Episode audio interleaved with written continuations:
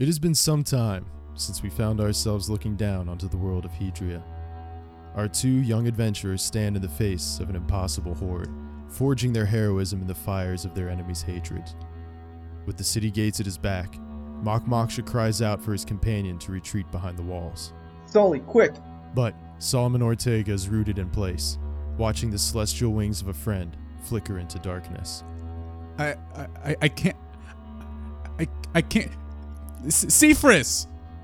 Come with me now as we make our return to Link Strike. Yeah!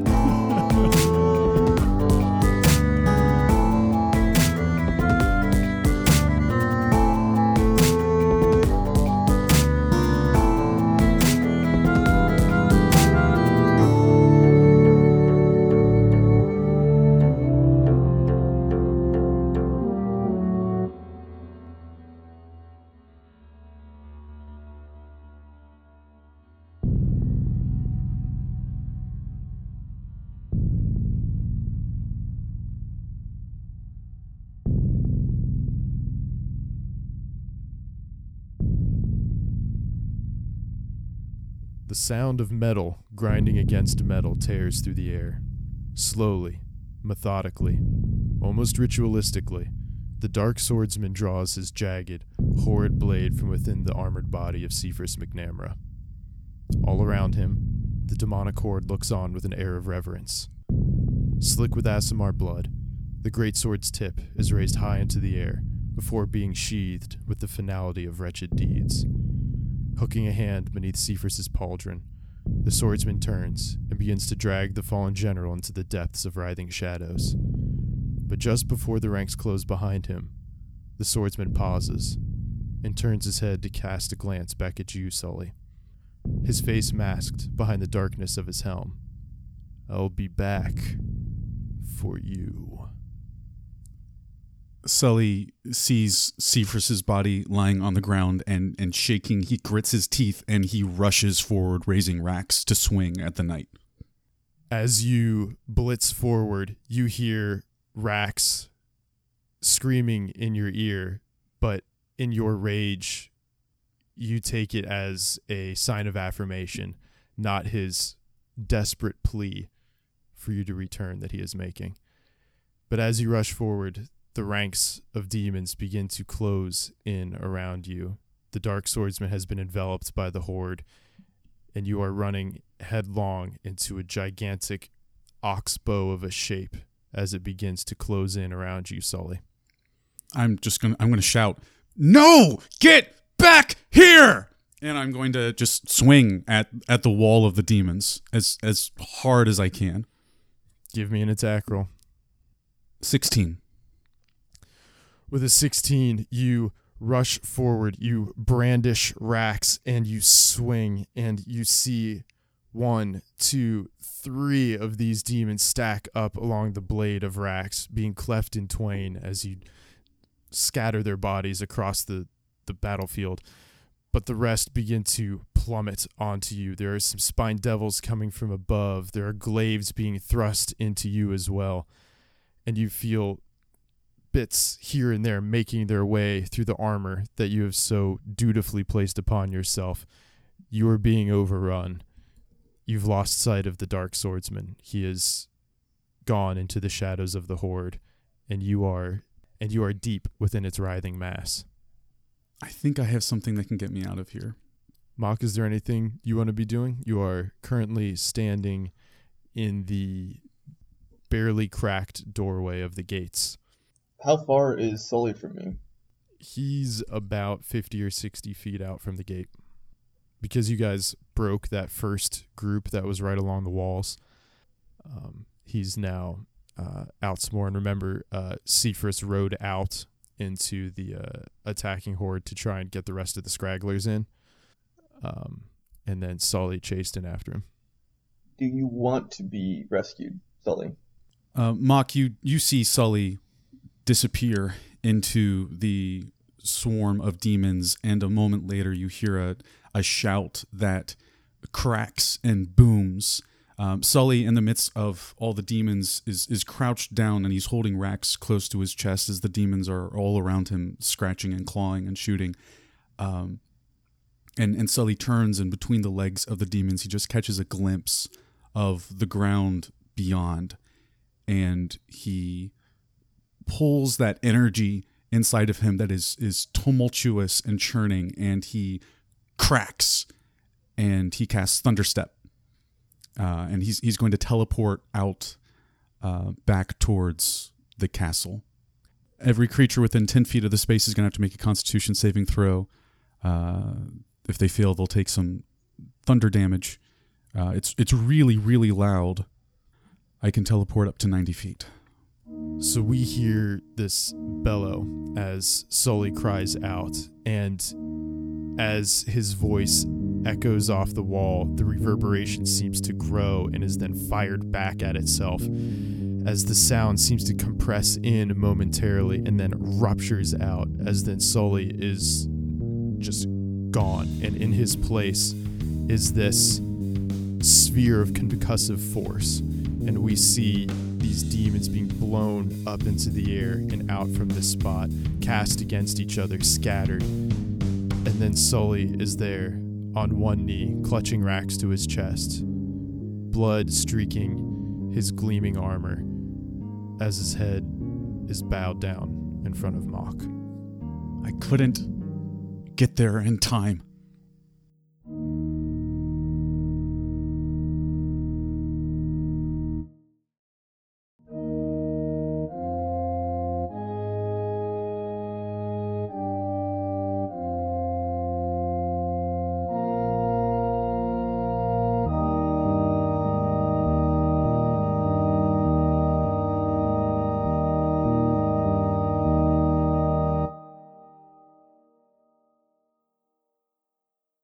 It's been two years since the death of Cephas McNamara. A memorial was held in his honor the day after his death. Queen Geschwind, a shrewd ruler, capitalized on the tragedy, delivering an appropriately somber speech filled with not so subtle calls to action. Upon leaving the podium, she summoned the two of you to her chambers for what equated to a field promotion. Since that day, the walls of Schildheim have fallen under siege 241 times. With the help of the various commanders of the army, the two of you have successfully rebuffed each and every assault. There are two days until the next attack. It's as peaceful of an afternoon as one could hope. Where do we find Mock Moksha and Solomon Ortega?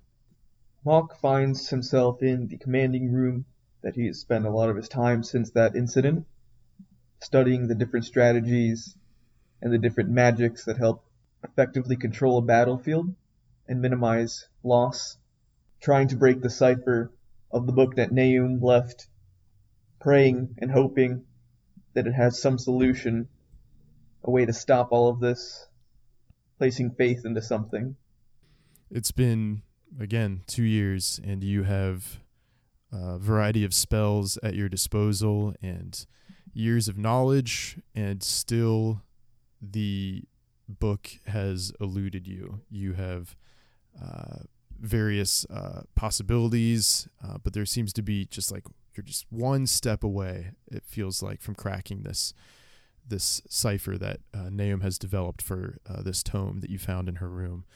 There seem to be pages full of uh, inscriptions that, from your knowledge, look similar to spell transcriptions, but it's uh, hard to say what with the the cipher that she has created. Um, but there's also just the second half of this book is almost completely these grids.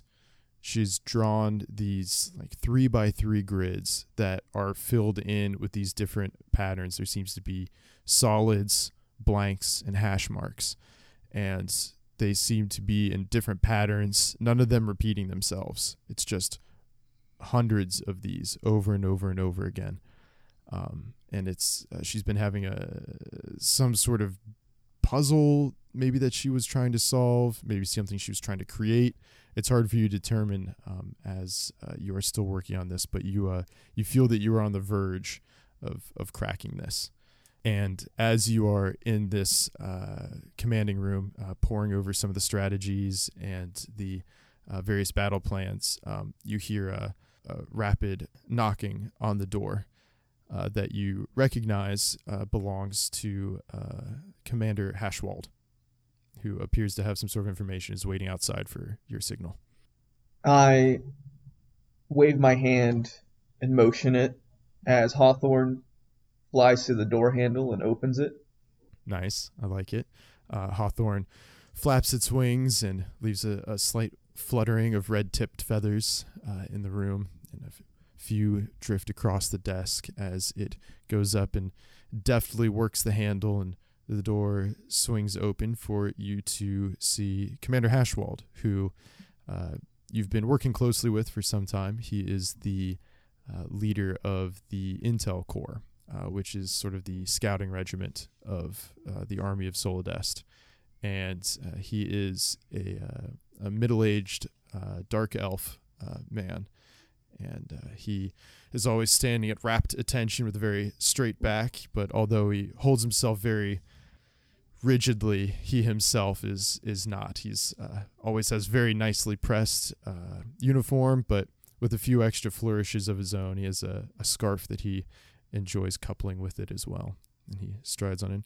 Uh, sir, is there uh, any progress that you've come across lately? No, nothing, nothing too revolutionary. I do have to kind of pat myself on the back for that recent war strategy I came up with. What did you think of it? I mean, preparing the spells beforehand and just activating them as soon as they get within the grounds. I mean, it's it's a fairly wide explosion, but it's gonna hit something, you know. Oh, it was it was quite ingenious, sir. I mean, we can use our time of preparation and our excellent stronghold to be able to set up a sort of fortification of spells out front, and that uh, honestly was brilliant, So The uh, arcanists here have not gone so far as to deal with that before because, well, he looks to his side for just a minute and leans out the door and closes the door behind him. He's like, well, I mean, let's be honest, most of them aren't suited for the front lines, so uh, most of them are a bit too scared. I've seen quite a few mages uh, soak their robes a few times as soon as these demons come flying. It's uh, it's good to get them out there ahead of time and put something up in, in front that was was good, sir. That's where I mean, your crew has come into play, being able to survey the landscape and reassure them that there's no one coming while they prepare everything.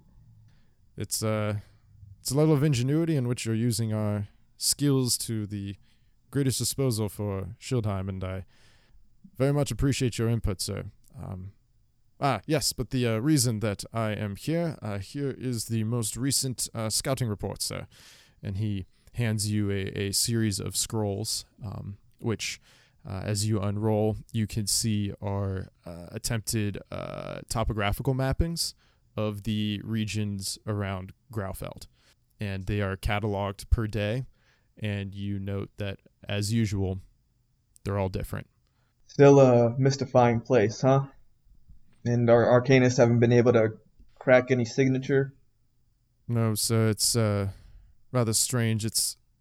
We you know, have a, a, few within the the Intel Corps who are a bit sensitive to the magics, but they are nowhere near your level for sure. And the uh, traces in the air are, well, the, the, to be honest, it's the entirety of the air is as pregnant with magics as a cloud is before it rains. It's it's hard to discern one one spell from another out there, and to be honest, it's uh, we've we've not even ever witnessed the change. It's one minute it is as it is, and then the next day it's different. You know, we've sat and watched, and it just it's like it changes as soon as you turn around.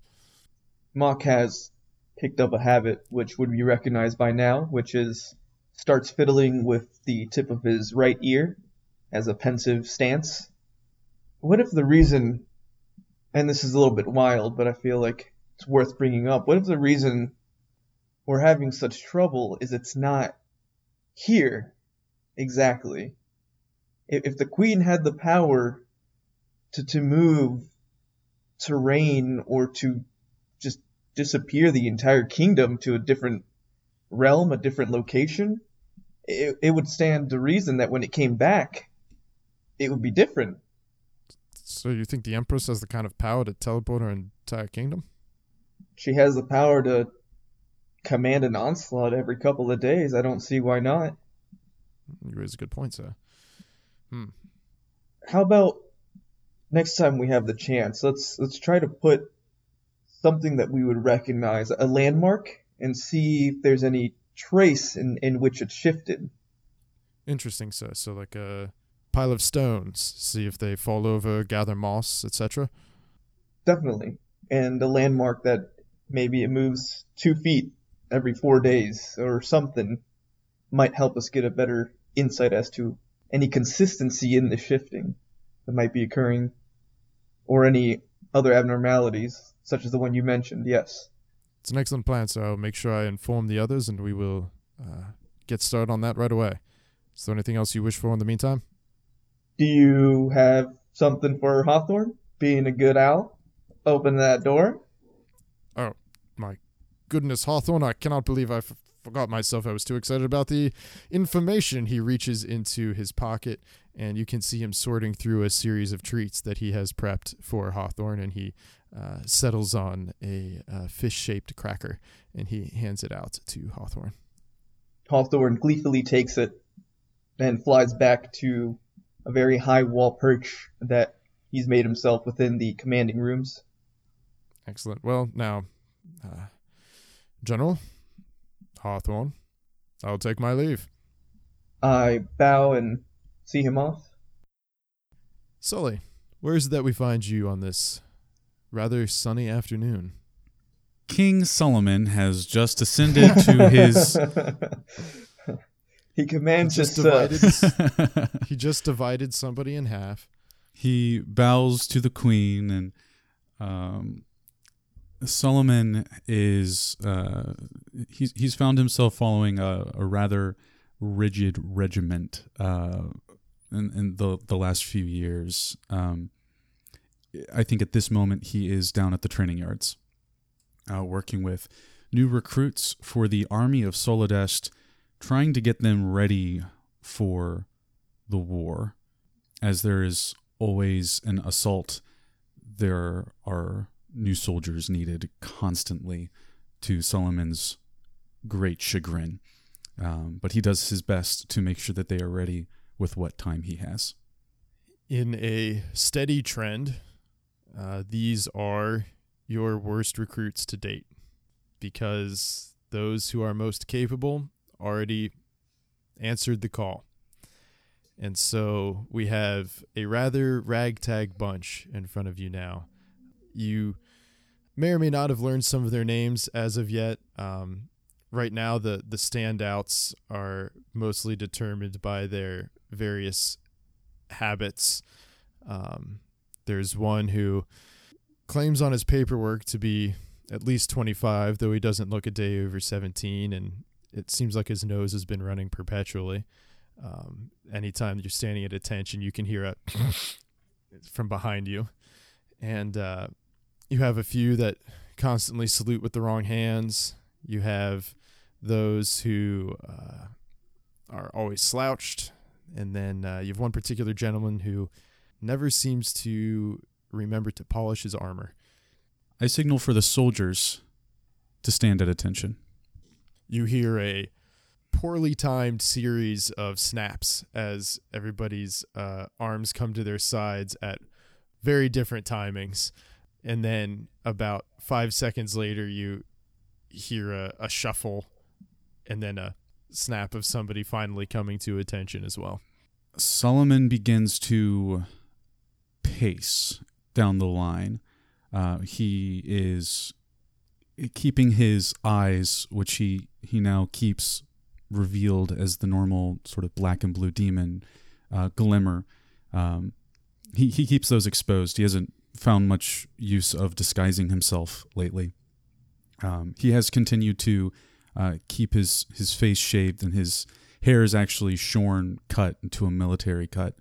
Um, his armor is polished and Rax is holstered at his back as he walks uh, down this line of recruits until he comes to the soldier who was last to salute. His eyes are uh, attempted to be locked straight ahead, but you can see him like I'm imagining you sort of walk up and are standing just off to the side of him, and his eyes keep like flicking off to the side of you as he's like trying to look straight ahead. Is this the one who is snuffling their nose? Yes. Percy, yes, sir. are you ill? No, sir. You sound ill. You look ill. Your timing is poor. What do you have to say for yourself? Probably seasonal allergies or something, sir. Who else here, he turns down the line, has seasonal allergies? Three more hands go up. You have three friends, Percy. I'm not that acquainted, sir. Well, you will be. By the end of your training, you will be the finest soldiers to stand on these walls. And by the gods, Solides needs them. When I first left my town, Tinderture, you may have heard of it, may have not. I'm not sure if the scribes have been sharing the story. I was much like each of you. I was scared. And I was frightened. And I was unaccustomed to the power that I was going to gain. And through my adventures, my travels, I had to learn. I had to grow at great cost. And I keep walking. I did not grow fast enough. I did not learn fast enough. And because of that, people died. My job, my mission, my purpose in life is to make sure that each of you learn and grow fast enough to ensure that none of you die on those walls. And I snap to attention and I turn to face the rest of the line. I will fail. I have failed before. Prove me wrong. And I walk off, allowing the uh, the team leaders to begin their drills. Mock, you step out of the commanding preparations room and you uh, decide that it's time to get a little bit of fresh air. And you work your way down the steps, through the halls, down more steps, through more halls. As you work your way through the helmed citadel, you pass through the uh, very large uh, throne room as it is not occupied right now, and you know it's the quickest way to where you want to go. And sunlight streams in from the glass dome above, illuminating this large atrium of a space in the center of the building. And you make your way out to the main doors and out down the grand staircase out to the parade grounds as you see uh, gleaming in the sunlight Solomon Ortega as he makes his rounds, and you, with your keen elven hearing, overhear a, a very intense speech, a rousing speech that he just delivered to some of the recruits. It's it's a series of words you've heard before, but they still hold their conviction. And the two of you uh, catch each other's eyes as you uh, see each other across the parade ground. General Moksha, nice of you to stop by. Am I like at a, am I at a level field with him, or am I like high on a wall or something? You're up some steps, but not that many. You're like partway down the steps. Sully, putting up some great work as always. I see. Thank you. Any news from beyond the wall? Well, nothing that we can't come to expect already. Another group of troops moving in here shortly. Are getting as much preparations as we can to help salvage some of the supplies that is just. And I whisper to him with message. As you know, we're running pretty low on supplies, and the attrition is getting more and more severe each time. But no reason to scare the troops with such information. And I end message. I turn on the stairs and look back out over the soldiers who are, uh, I assume, training rather poorly uh, with the sword and, and shield or a spear and a bow. Um, and Solomon says, uh, The attrition is not just our food. Unfortunately, we have lost too many. And we're still no closer to coming up with a counterattack either. troops keep finding changing landscapes and seems more and more ferocious hordes each time. Either that or we're getting weaker, and I hate to think both of those options. As do I. We're in um, quite a situation, the two of us. How do we lead an entire kingdom to salvation? How do we keep an entire people safe? It really was easier when it was just up to us, but now it's not. If there was a way to share this strength and give it to many, maybe revisit something that we've let lay dormant for too long. That's what I'm trying to find. A way to tap into the story of the arcana and the gods. Maybe there's clues there, but I feel like we're so sealed off to that now. Well, we've been here two years, and I still feel like I'm only scratching the surface of their library. But maybe there's still time. We're gonna make the time, that's for damn sure. Yeah. Shall we? And uh, Solomon will turn and continue walking. I'll sit by and just watch the exercises for a good extended amount of time. Solomon goes about his day.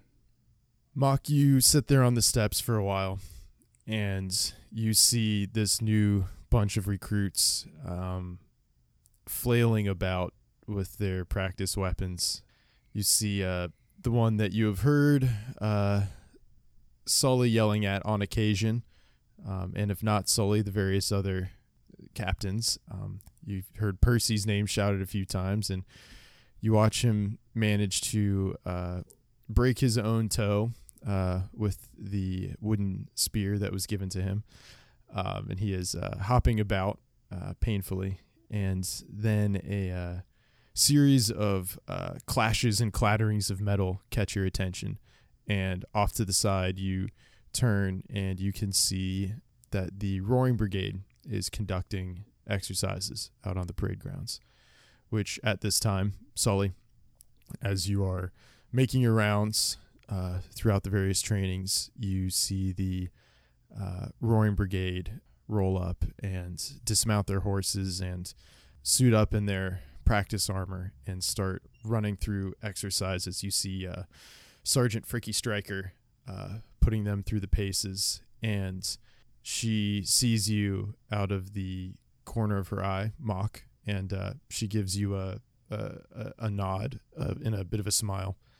And Sully, you pass by, and she sees you and gives you a very tight-lipped, curt nod, and uh, starts to turn back to the training exercises. I let out uh, an almost imperceptible sigh and continue walking. Sully, you walk and you walk. You leave the training grounds. You get a bit lost in thought as you are thinking about the oncoming attacks and the dwindling of various supplies, be they sharp, be they food, be they people.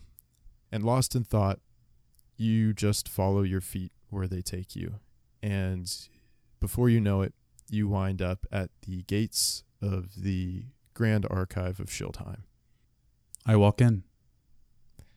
And still lost in thought, as you pass into the cool stone entryway, the shadow greets you and bathes you in nice, comfortable, still air as the area is lit by some flickering lamps and just a bit of sunlight streaming in through the windows, but not so much as to damage the books. Um, you hear a the the gentle thud of a large tome closing, and you hear a voice go, "Oh, so, uh, General, uh, Ortega, um, glad of you to stop by." Archivist Joshua, nice to see you again. It is a pleasure to see you as well. And uh, you turn and you see that uh, uh, Archivist Joshua has uh, closed his tome and is sort of half standing from his desk. Seems to be unsure if he should stand at rapt attention or he seems to be slipping into a bit of uh, familiarity with you as well. He is a he's a he's a young human man as well, and uh, he has a, a, a sort of a constant tousled shock of dark hair. Yes, uh, I would like to continue with my research. If you could prepare a table, uh, I would like to continue uh, looking at the maps that we have of the East, if that's possible. Um, yes. Um, actually, we've uh, gone ahead and uh, set up a room for you. Uh, Oh, sir. We- You've been coming with enough frequency, and given your status and the importance here within Soldest, it seemed only right to make sure you had access as much as you needed. Um, so, if you will uh, follow me, I will uh, take you to your uh, private uh, reading room. yes. Um, thank, thank you. And I extend a hand. he reaches out and um, you see him wince for a moment as you give a very strong, firm handshake. Oh. And, uh, Uh, my my apologies. oh, um, I guess uh, difference of a life of turning pages instead of rending flesh and metal and We can go to the room now. We we can after Uh, after you. uh after you. Oh, right. I don't um, know have where to- it is. Yep, you're right. You don't. Um, yeah. Uh, please. Uh, uh f- f- f- follow me. And he uh takes his tome up under his arm and uh, brings a, a small candle with him as he leads the way uh, across the archives. Uh, as he watches archivist Joshua go, Solomon wipes the stupid grin off his face and uh, resumes his his well trained now soldier's pose and uh, follows. And now the only sound in the library is that of plate armor clanking together as you hear metal on stone from your uh, your heavy boots as you march your way through the, the library and you can see the first few steps. Joshua like seems to like uh, shy away at the sound as it's pretty much the only loud noise that ever makes its way into the archives but he uh, steadies himself and and takes you to a, a room in the back right corner of, of the archives and he opens it up and he uses the uh, candle to light a, a torch on the wall and a, a small lamp that's sitting on the, the table as well and you can see that uh, spread out are all of the maps that you had previously checked out Uh, thank you. I will get to work. Uh, let me know if anyone needs me for training. I mean, I imagine you're needed quite frequently, given your status and the nature of your. Um, yes. Um, sure. Is there any? Is there anything you need me for? Um, so, sir. I'm yes, I I'm sure I I do not right now. I I'm, I mean um He he he, he deflates a little bit. you can help me. You can you can help me. Um and Solomon looks around the room. Um that that stack of books. You can tell me what is in there. I will get right to it. And he places down his candle and begins uh, rifling through the various tomes that are there. And Solomon goes to the big old map of the world that he's been looking at and uh, pours himself into that work once more. Um, can you, um, as DM, can you tell me what Solomon has learned uh, in the last bit of research he's been doing, trying to figure out where Tenderture is? Sure thing. So I sent a map to the two of you, but as this is an audio medium, it's hard for me to send that to the listeners through their ear holes. Can we put it on the Um, website? Yeah, we can put it on the website. Um, and um, what you have been able to do, because you do still have your map of the Northern Sea that you purchased from Lou, the merchant lord, I do believe, uh, back in the uh, Hag Cave Mm-hmm, mm-hmm. um, you're able to use that to sort of fill in some of the blanks. So there is a large map of the entirety of the known world, um, but there are parts that are missing and there are parts that are labeled as inaccurate um, because the understanding of the maps thereof, all the knowledge within, uh, fell when Paragon fell. And so most of what was left was just a few things that could be salvaged, uh, depending on how damaged they were. And at the time, it was less important to pay attention for the group that later became Solidest to worry about a map of the world when they really only needed to know about the region because Mhm. it doesn't matter what's 300 miles away when you're just trying to walk 10 miles that day. Sort of like the burning of the Great Library at Alexandria. Yes, Like all very this, much all so. this knowledge has been lost, and people are trying to piece together what remains. Exactly. That's the perfect analogy. Um, as such, there is a rough outline of the eastern half. There's a much more solid understanding of the western half, which is where the kingdom of Solidest is. And uh, using uh, Fearhold as a marker, as that is the port city within Solidest, uh, you use Fearhold as that marker and can then uh, use your northern the map of the northern sea to piece together some of the locations along what appears to be the coast of the eastern half. Uh, as such, you're able to apply some more detail to your own copy of a map to then flesh out that shoreline some. And uh, it also gives you a bit of a terrifying understanding of scale. This place is this place is huge. When you place the Great Maze on the map and then you look across to where the icebound archipelago was, there is a sense of both panic and awe all at the same time. Uh, can, so just just looking at this thing for people who aren't going to our website dromadainc.com, that's ink with the C. Um, it it kind of I don't know Max if you intended this. It kind of looks like a heart that is split in two down the middle by the Great Crevasse. Um, so we're in the left part, the western part of the heart, which is it looks like mostly plains with some northern mountains and Fearhold, that port city. Um, and then to the south, mm, we don't know. That's the bad area. Um, and then on the other side, the the eastern part of the heart is kind of unknown. Um, uh, presumably, that's where Tenderture and Downmarrow and Brackenshire uh, and all those places were that we don't know the location of because that's that's the side where Paragon literally fell into the earth, breaking everything apart. That is correct. Okay. the the closest you can get to a bit of an understanding is there appears to be a drawing of some what looks like marshes or swamplands over on the far eastern part of the eastern half. Got it.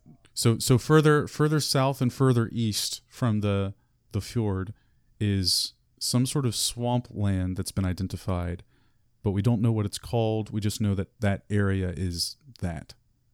And thinking back to your travels, Sully, there is a bit of hope um, as you do remember that as you left Brackenshire and moved north, you did move into some swamplands. Whether it's the same or whether it's not, it's the only lead you have.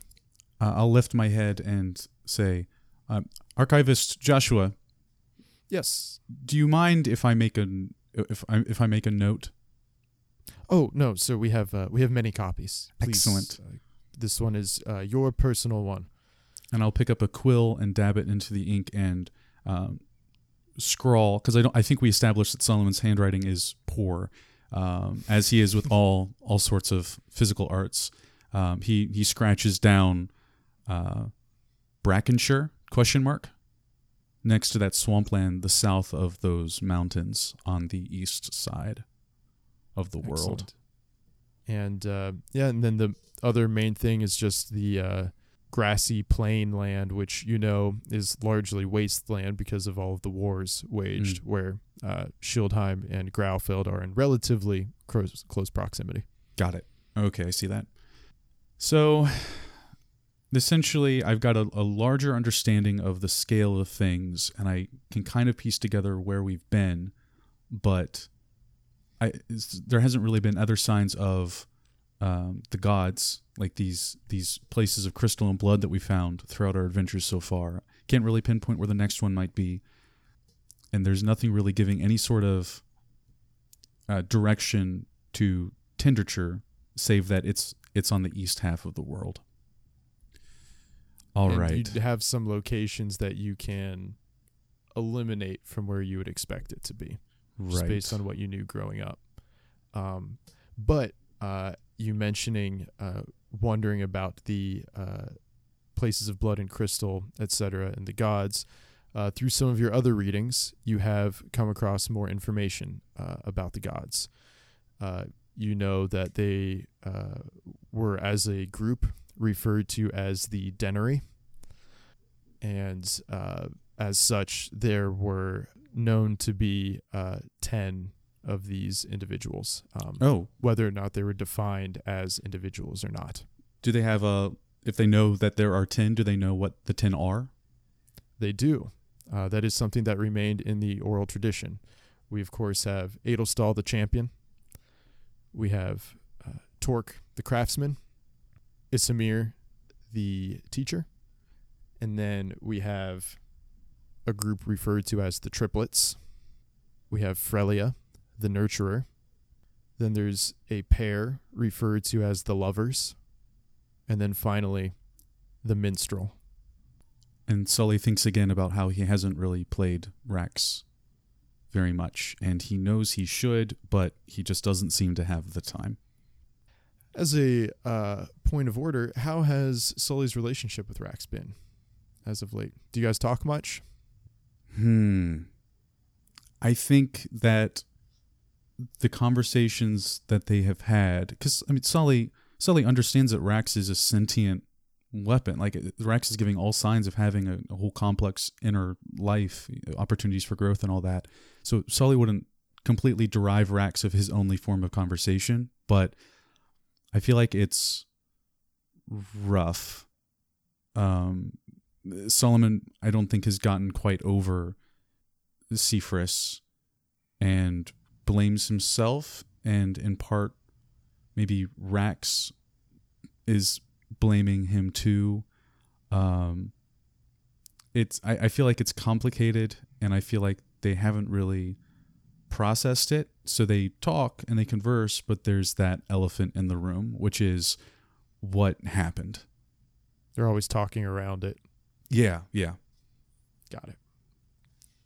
Excellent.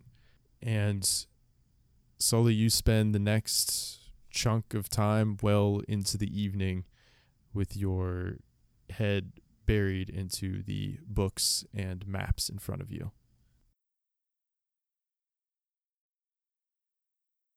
Well, hi everybody. It's good to be back. I've got the uh, the DM screen set up here in front of me, and we are back in Link Strike. It's been some time. How you guys doing? Been Uh, doing I- all right. Trying to I'm shift doing out of okay. that Kane headspace. Trying to shift out to of the Mach. omniscient narrator headspace and funnel all of my omnipotent power into the soul and being of Solomon Ortega. What a power trip, though, right? For Like- a, for a time, I was as like a god. Now you are but unto a man. uh, no, it's it's actually a lot of fun being back. I, I've been thinking about what's been going on with Solomon this this whole time we were recording in the shade of the sun and uh, returning. Uh, it was a little a little anxious at the beginning, but I, it feels like putting on you know, an old coat after a long summer, which is an analogy that I'm going to stick to. I was I like, was, I wait. was racking my brain there for a second. Garment fans are loving this. Garment fans.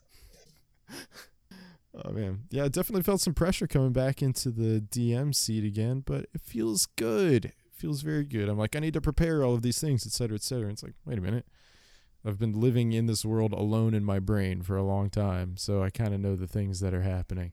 All I know is that I'm just like looking ahead, and then like, it's wild. I had this experience as I'm like uh, preparing some things for the future, thinking about story arcs, etc., possibilities, uh, maybe historical aspects. And it's like, you know, you would think I wasn't the person making this, right? Because I'm like sitting here being like, oh, and then, well, maybe so and so actually has this. And then when I like, I'm not like dictating it, like, oh, it makes sense that because of this, he has this. Instead, I'm just like, whoa, no way, he has that?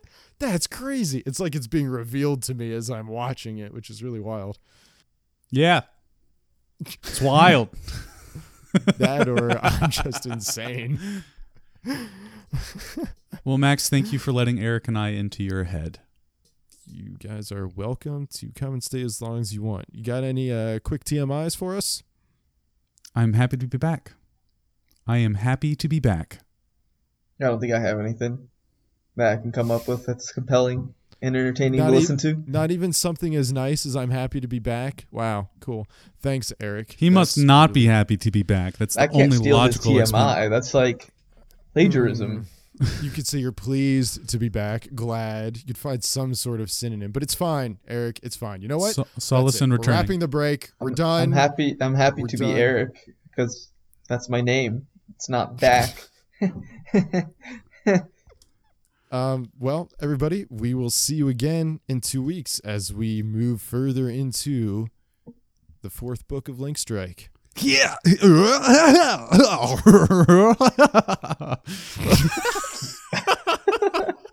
I love how after missed the it. first I noise missed you it. made, you wanted to not laugh and you kept trying to make sounds to cover it up, but then it just kept cracking through. oh, it's good to be back.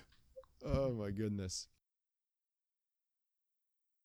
So, in the two years that have passed since Cephas's death, the two of you have put in a lot of time out on the walls up against the horde of the Empress. And as such, in those two years, you guys have leveled up. Let me check my notes. Two times, bringing you up to level 12. Uh, before we get back into things, why don't you give us a quick uh, overview of what we're looking at with these uh, level ups for Mock and Sully. Any preference? Who goes first? Go alphabetically. We can Start with you, Mock. Last names? You mean alphabetically? Last names? You're still first. Womp womp.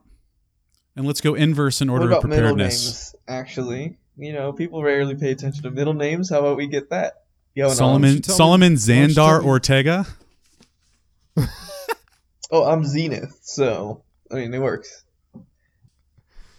I mean, I'll go first, Eric, if you don't want Eric, to. do you st- Eric, Eric, do you still, after all these years, these episodes, ever since the first words out of your mouth on the episode, do you still need time to finish your character sheet? No, I have everything written down to perfect. All right, detail, so and I'll go Solomon Ortega go into it right now. has uh, All right. a boost to All right, so my I'm sorry, Max, you're gonna have to edit this. Uh, all right, so Mock has gained a few things. Every two levels, of course, is going to be a pretty big bump from the wizard class. The most notable is going to be a sixth level spell slot, meaning I gain access to some of those tips and tricks. And as my ASI, I've also chosen to increase my intelligence. Given the recent access to a lot of spells, moving forward, we're going to see a lot more creative uses of the spells, some much more advanced level casting, and with access to such great magics and history, uh, much more mage heavy Mock than we've seen before. On the monk side, we're going to be adding a. Let me get the actual name since I know what the spell is, but I don't know what the monk thing is called. On the monk side, we're going to get Tranquility, which just allows me to have a sanctuary spell always up after a long rest, which means that I'm just harder to hit. Things have to pass a wisdom save if I have taken no hostile action, which is going to put Sully in a little bit of the, the firing line there. Mm-hmm. And Sully will be ready for it. I mean, General uh, Ortega will be ready for it due to his increase in health, as expected. Um, he's also got a cool new uh, warlock ability called Mystic Arcanum, which is a new uh, six level spell. I've also looked a bit more closely at how warlock versus bard spells work, and we'll be changing that uh, to fit Solomon's increased understanding of how to wield his powers that Rax gives him. Um, basically, the bard spells are more numerous and more flexible. He's, he's got more of them to throw around, but they only come by once a day. where the warlock spells he only gets to use a few of those at a time um, because they're all super powerful. Uh, and he gets those back just by taking a short rest. So we'll see a, a bit of interplay with that and that Mystic Arcanum six level spell coming in. Um, and we've also got a new uh, Warlock Eldritch Invocation, which we'll add that's like the Devil's Sight thing, making his eyes go weird so he can see in the dark. Mask of Many Faces, which gives him disguised self. Uh, Whispers of the Grave, which he's used before now, that lets him talk to the dead and ask them questions. And in, you know what? A few more. They're, they're like six total, but we'll just have those play as they pop up because um, they're really cool. Um, for Bard, uh, not really much happens from 11 to 12. He gets some ASI, so his ability in charisma has increased, giving him plus five. His charisma has maxed out at 20, um, which I think is going to show that he's he's both more um, aware of himself and the way he's perceived by others, um, but also he's growing more intimidating since that is also in control of of charisma. Um, that's what I got. New spells, new abilities. Solomon's going to hit hard, and he's going to try and uh, be as creative as he possibly can to try and keep everyone around him alive forever. We'll see how it goes. That's a little scary now that you've picked up some abilities that borderline on necromancy. I think it'll be it, the the thing is it's harder to keep them alive, but once they're dead, that might not be the worst thing. hey, a necromancer is just a really late cleric, right? you look at these useless troops in front of you. You know the stat block for a ghoul is higher than this character. I hmm. could I could use my attack to kill you with a backhand and then use my bonus to bring you back from the dead, so you will help me fight this army. How's that sound to you? Percy. well, I No, get Pers- rid of Percy my is a- seasonal allergies. Percy is a, a sweet child, and I will protect him to the end of the earth. But when I'm not there, he needs to be able to protect himself. We return now to the parade grounds as Mock is watching the new recruits flailing about in uh, attempts to follow the drills laid before them. Um, and after a, a few minutes, I imagine Mock is probably chuckling under his breath a little bit as he uh, watches what appears to be a bunch of drunken toddlers trying to hit each other. Uh, eventually, one of the uh, corporals who uh, uh, run the training exercises uh, ducks away from the trainees and jogs up to you and gives a quick bow. Um, sir, if, if I may be so bold, we do have a group of new recruits here with us. Um, they are learning. Um, sir, I'm going to be honest, they're a bit directionless, and I do not know if they can pick any of this up. We were hoping that perhaps if uh, you had a moment, maybe having a uh, a discussion from one of the great heroes could possibly put some fire into them. Um, right now, they're largely concerned about dying. Do, do you think you could spare a few minutes? I don't want to take away from any of your uh, busy schedule, sir, but I'm sitting with one knee tucked close to my chest, and I hop off, certainly, and I dust off a little. Move towards the recruits. Uh, how much longer were you thinking of keeping them here? I mean, the sun's still up for a while, sir. Okay. This might be a little unorthodox, but bear with me. They are all yours, sir. And he steps back and uh, uses this opportunity to go take a quick break, get a drink of water, etc. I will be standing a little bit far from the training group and dancing and moving around in a fluid motion using the tip of my foot. We'll start just drawing patterns on the ground, and I keep this up until I notice I may or may not have caught the attention of a few of them. Oh yeah, they are very easily distracted, and you can see uh, a few of them have have stopped and turned to look at you. You see uh, the one called Percy turn his head, and then you hear a sharp crack as the other person was still focused on the exercise and has uh, knocked him upside the head.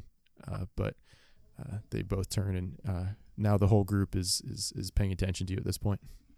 Without really looking up much from drawing careful lines on the ground, I raise my voice a little with the intent of making myself heard.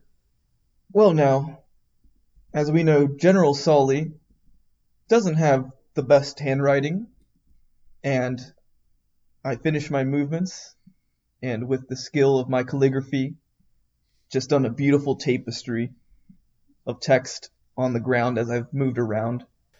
There are different strengths, there are different ways to write, and there are different ways to fight. Similarly, there's different things to fight for. Now, I would be ignorant to ignore the, the grim reality of the darkness that's encroaching and the very real weight of the situation. But if the only reason you're fighting is to not die, then this trajectory cannot be changed. You have to remember that you also have to fight for what comes after. What are the things that you enjoy that you fight to continue to enjoy? And when you focus so much on one way, you won't always get the same results. So, let's take a quick break, everyone. Follow me. And uh, without any hesitation, they all just drop their implements and start to follow after you. They are enraptured. So, this is something, admittedly, that I learned for myself since it was not the main coursework my father would give me. And I dabbled with it and it actually influenced some of the Blade song that some of you might have seen me do. I won't say that you're going to achieve such a technique in a matter of days, but if swinging a sword with great might is not your strength, maybe this will be. Has anyone here heard of the drunken fist style of fighting? Um, you see a uh, a young woman uh, in the back uh, raise her hand. Um, I I've um seen it done on stage before in a play. She just looks like she wants to be involved. She doesn't really have anything else to contribute. right. The style focuses less on how hard to hit and more on where to hit and when to hit. When you're in the flow of battle, landing the perfect strike can do more damage than a wrathful one. So this fighting style is focused on lowering your inhibitions and entering a state of combat flow. And I'm going to help with that transition. And I stop my step in front of quick some bar names. Some bar names? So yeah. Like places to, you can you Tabitha's tap room. The Drunken Willow. The What's the queen's name again? Geshwind. Might be sacrilege to make a joke on the queen's name. um, Shield Heineken. honestly, honestly, Shield I'm gonna go with that. Heineken. Oh man. This is how we get our sponsorship, right? Uh huh. Are we like? Could you do that as a name, or is it too similar in semblance? Oh, well, it's Shield it's Shield Heineken. Shield Heineken. Totally different. Shield Heineken, the tap room. You you hear a. Sir, what? Why? We're on duty, aren't we? Yeah, under my watch, and I look over to the tap room. I'm watching it. You hear a, a muttering oh. like, "Oh man, this is great." I didn't think we'd be able to do this on the job. Vinegar's not so bad. Never thought of it like that before. But remember, like all things, moderation. If one of you gets sick, I'll get Sully back here. Make sure that he deals with that. You You ass. you see like sort of a deathly pallor fall over the crowd. I had two beers. It's a fucking cherry. they they all nod furiously at you. And after a few hours, we go back to the training guards and continue our exercises. You see uh, uh the the young woman's hand go up again. Um we don't have any money on us. We have to leave our things at the barracks. Oh no, no issue. I'll cover everything, don't worry. all their eyes go wide and they start to storm into the bar. And there's a, a, a cry that goes up about uh, free drinks on the general. oh no. and now we're going to do a hard cut over to uh, Sully in the quiet uh, study room as the sun is beginning to set outside. Ooh. Are, are you um okay, uh, sir? I just just got a feeling that something was terribly wrong. Are It- we under attack? Is there are there demons at the gate? Are they Uh. do I need do I need to close the library? Do I need to close the archives? No, no, uh, Ar- archivist Joshua, thank you, but um, I'm sure it's nothing. Hmm. Have you ever have you ever had a connection with someone that you felt was so strong you kind of felt signals from them that they didn't know they were sending? He starts to get very flushed in the face. Um y- uh, yes, I am familiar, General. I feel like I get those from Mock sometimes. uh, um, I'm I'm sure the two of you certainly um, spend uh, a lot of time together. I imagine you are very close. Thank you. Um, we we are. We've we've gone through a lot, um, thick and thin. He's always been by my side. Um, but um, I, I think this is all that I'll have the time to do today. Uh, Archivist Joshua, thank you for um, as he, as Solomon looks up. Thank you for your help. He perks up a little bit again. Oh, um, I'm glad I could help. Um, what are you doing after? The, I mean, are you um? I I imagine you're uh, going to meet and converse with General Moksha. Uh, that was my plan. Um, and there's something else that I need to do.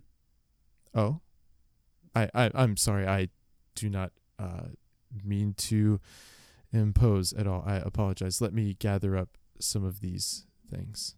Um, just uh, just a moment, sir, and then I can lead you uh, back out and close up for the evening. Oh, I'm I'm sure I can find my way, Joshua. You showed me the way earlier, remember? Oh, his shoulders droop a little bit. Um, yes, I I I do. Solomon stands there for a moment. Uh, thank you. And he turns towards the door, uh, and then he catches himself. See you tomorrow. his uh he stands up a bit straighter and he leans uh out, out the door a little bit after you um i'll uh i'll be waiting Solomon nods and continues on his way. I don't. I think it's a few hours later that he kicks himself for that. oh damn well he's better than all three of us Coming Yeah, back so after would be a- years. that'd be a few years for me You're like, yeah, so there's this funny story of this one interaction. I, hmm. Ah. damn it. yeah way too many of those Uh, but Solomon is going to go and uh, find Mock. how is it that you go looking for mock sully yeah, am I back in the trading guards by now? Am I in the act of imbibing? Which one? currently you're in the act we're not in your scene at the moment but you are currently in the midst of it we'll say into round two of three hmm You you said it's it's getting later, right? It's approaching This- evening. Yeah the sun is beginning to set Right. Um, hmm. I'd, I'd probably ask Rax. as I'm leaving the archive. Uh, just over my shoulder, I'll say, uh, "Did you, did you get that same feeling, Rax? What really? Just felt like someone was stepping on my grave. I hope they're all right." Wait. Hold on, I feel like I've missed a lot here. When did you die? Uh, no, not yet. Um, not yet. Hopefully, not for a while. But I got like a, I don't know, like a shiver down my spine. Are you implying that somebody has preemptively dug your grave and walked all over it? Because that sounds like a person we need to find and, um, I don't know, end. I agree that that is something we'd want to do if someone is trying to harm us, um, because that means they're going to harm the city, and we need to stop that. So I agree. Good plan. Let's check out the training yard first. Fair enough. You, uh, you think that person's there? Wait, Dig- are digging you my. looking? Are you looking for Mock? No, you go first. right? It's no. I, no. I am. I'm looking for Mock. oh, okay. Yeah. Um, I get. I mean, that's where you left him. Seems like a good place to start, or something. I don't know. You're the one with the legs. For now, Well, you got some sort of plan. Uh, Solomon shrugs. No, Um, but I mean, you've surprised me before. I mean, you dropped me into that demon before. That was pretty cool. But You did have a, you did have most of a body then. I couldn't operate him like Gurren Lagann style or anything. What is Gurren? What is Gurren Lagann? Great show. Hopefully, you'll see it one day. Is Rax just Uh, canonically from our reality? that would be amazing. Uh, no, Solomon will walk to the training yard though. Um, you get to the training yard, and as you do so, you pass by the uh, Roaring Brigade as they are uh, putting away their training equipment for the evening, and uh, you see that uh, sort of standing out from the others. Her back is turned to you, but directly in your path is Sergeant Stryker. She seems to be gathering up some sort of uh, implements that are sitting on the ground. Solomon will sigh again, and then approach the sergeant. Uh, sergeant Stryker. you see her momentarily pause as she's bent over picking things up, um, as if she's uh, composing herself, and then she stands up. Um, yes, uh, General Ortega, um, how are you this evening? I am well. Uh, currently in search of my uh, recruits who seem to have wandered off. Solomon looks around the field, um, but I also wanted to just take a moment and congratulate you. Um, the Roaring Brigade has never stood as proud as they do now. Your work is appreciated. I'm just trying to bring it to a shadow of its former self. But I thank you for your sentiment, General. Um, as for your uh, recruits that you seem to have misplaced, um, they did not wander off so much as uh, they were led off by a certain Pied Piper. I assume you mean mock. I do mean yes. Okay. Uh, did you see where they went? and uh, she points uh, towards uh, the sort of recreational part of town. Did they go to Shield Heimeken? I believe I heard the general make some sort of mention. They went to Shield Heimeken. Uh, all right. Well, Sergeant Stryker, thank you. And also, um, I will see you when we meet with the Queen next to plan for the city's defenses. Yes, you will. I look forward to it. Solomon nods and turns to head off. Are you heading towards Shield Heimeken? Yeah, he is. what is Mock thinking? So now we will cut over to Mock. Mock, you are uh, quickly losing control of the situation. Um, as uh, these kids have been out in the sun for a long time. It's been a while. You pulled them out uh, before they got dinner. So it's been a while since their lunch, largely empty stomachs. Uh, that first ale went down nice and smooth, and that second kind of smacked them a little bit. And you've got a few that are swaying. Some are trying to uh, start up songs. You've got Percy trying to talk to some girl in the corner, claiming about how he's this uh, newfangled uh, soldier rising in the ranks. You are currently surveying all this, taking it all in. How do you wrangle these cats? As I'm seeing this unfold, I start playing with my ear, and I yell out, All right, everyone, five minute warning, and then we're going back to the training hall. And you hear uh, one or two go, "Aww," but they uh, seem to uh, take note. Um, but unfortunately, that means most of them are trying to finish whatever they have um, before uh, before you go. Um, you uh, see uh, Percy this time over at the bar asking if he can get quote unquote one for the road. Um, at which point the uh, uh, the bartender turns and, and looks at you um, and like kind of shrugs as they're starting to raise uh, a mug to begin filling it again. Mock just shrugs. And the bartender fills it up and passes it to Percy. And then uh, those five minutes are up. And um, out of the group of a few, of a couple dozen, um, you have uh, about five or six that are staggering pretty hard. One of them can't seem to stand up straight. Um, the rest just seem very relaxed. Uh, as you, uh, I guess, begin, are you gathering them up to lead them out of the training hall now? Yep. And you all uh, gather up at the doors and mock your hands, grasp the handles, just as Sully grasps the handle from the outside, and the doors swing out to meet Sully, and his arms are thrown wide. And Sully, you are met with the constant smirk of Mok Moksha and his entourage of uh, buzzed new recruits. Hello. Sully, come to join us? We were just leaving. A- actually, no, this is good. We're at a tavern. It's been forever since I've heard you play. It might boost the morale. I think morale has been boosted. Hey, uh, you're pretty tense right now, bud. I can feel your heartbeat hammering. Ease up a little. I would seem to agree, and I give a hoorah motion to the troops. Hurrah So are you gonna sit here alone? Gonna walk back with us?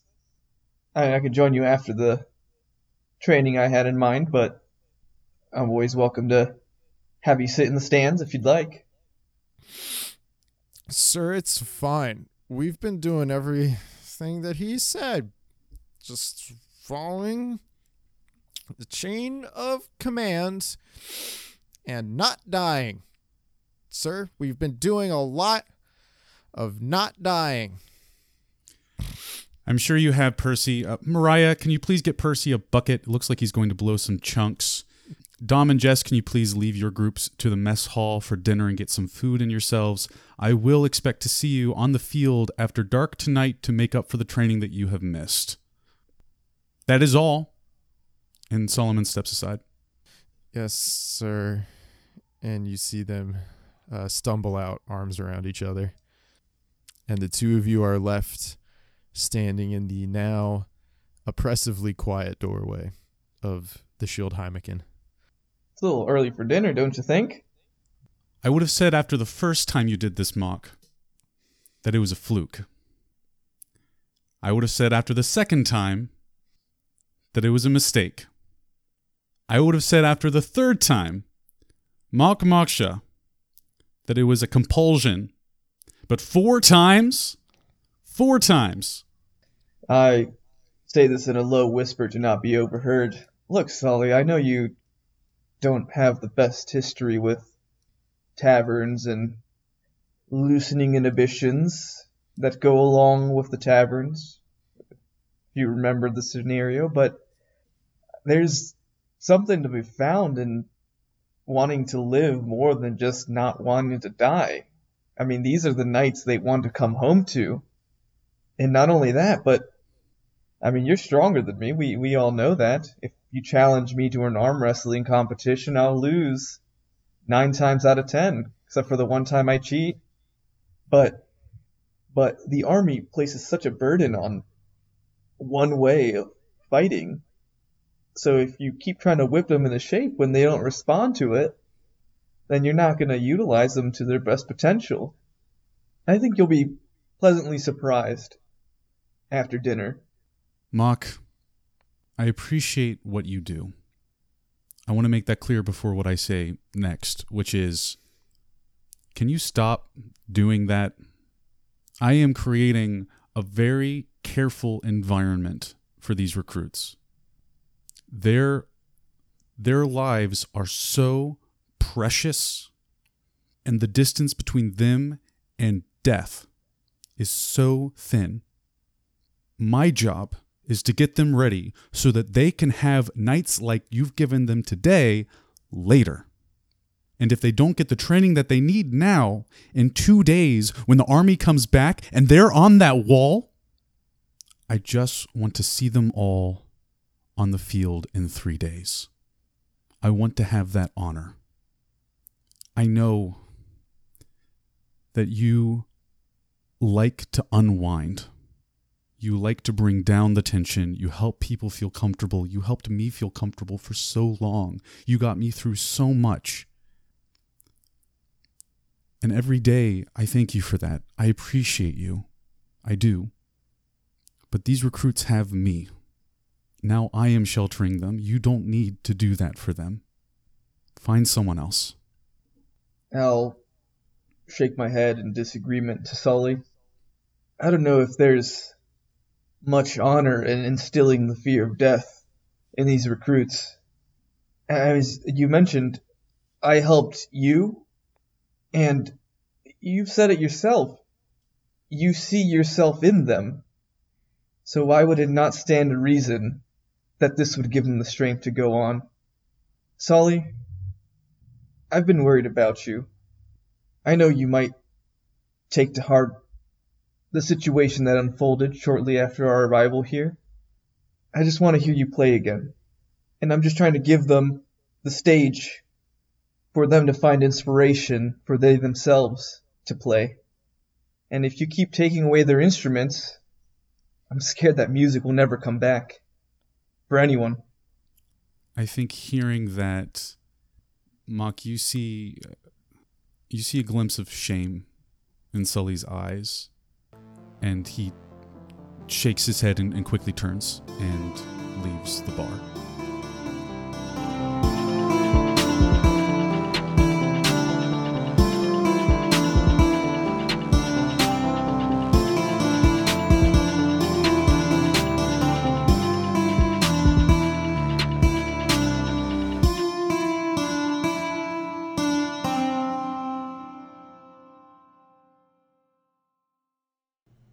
It's all about rolling dice, baby.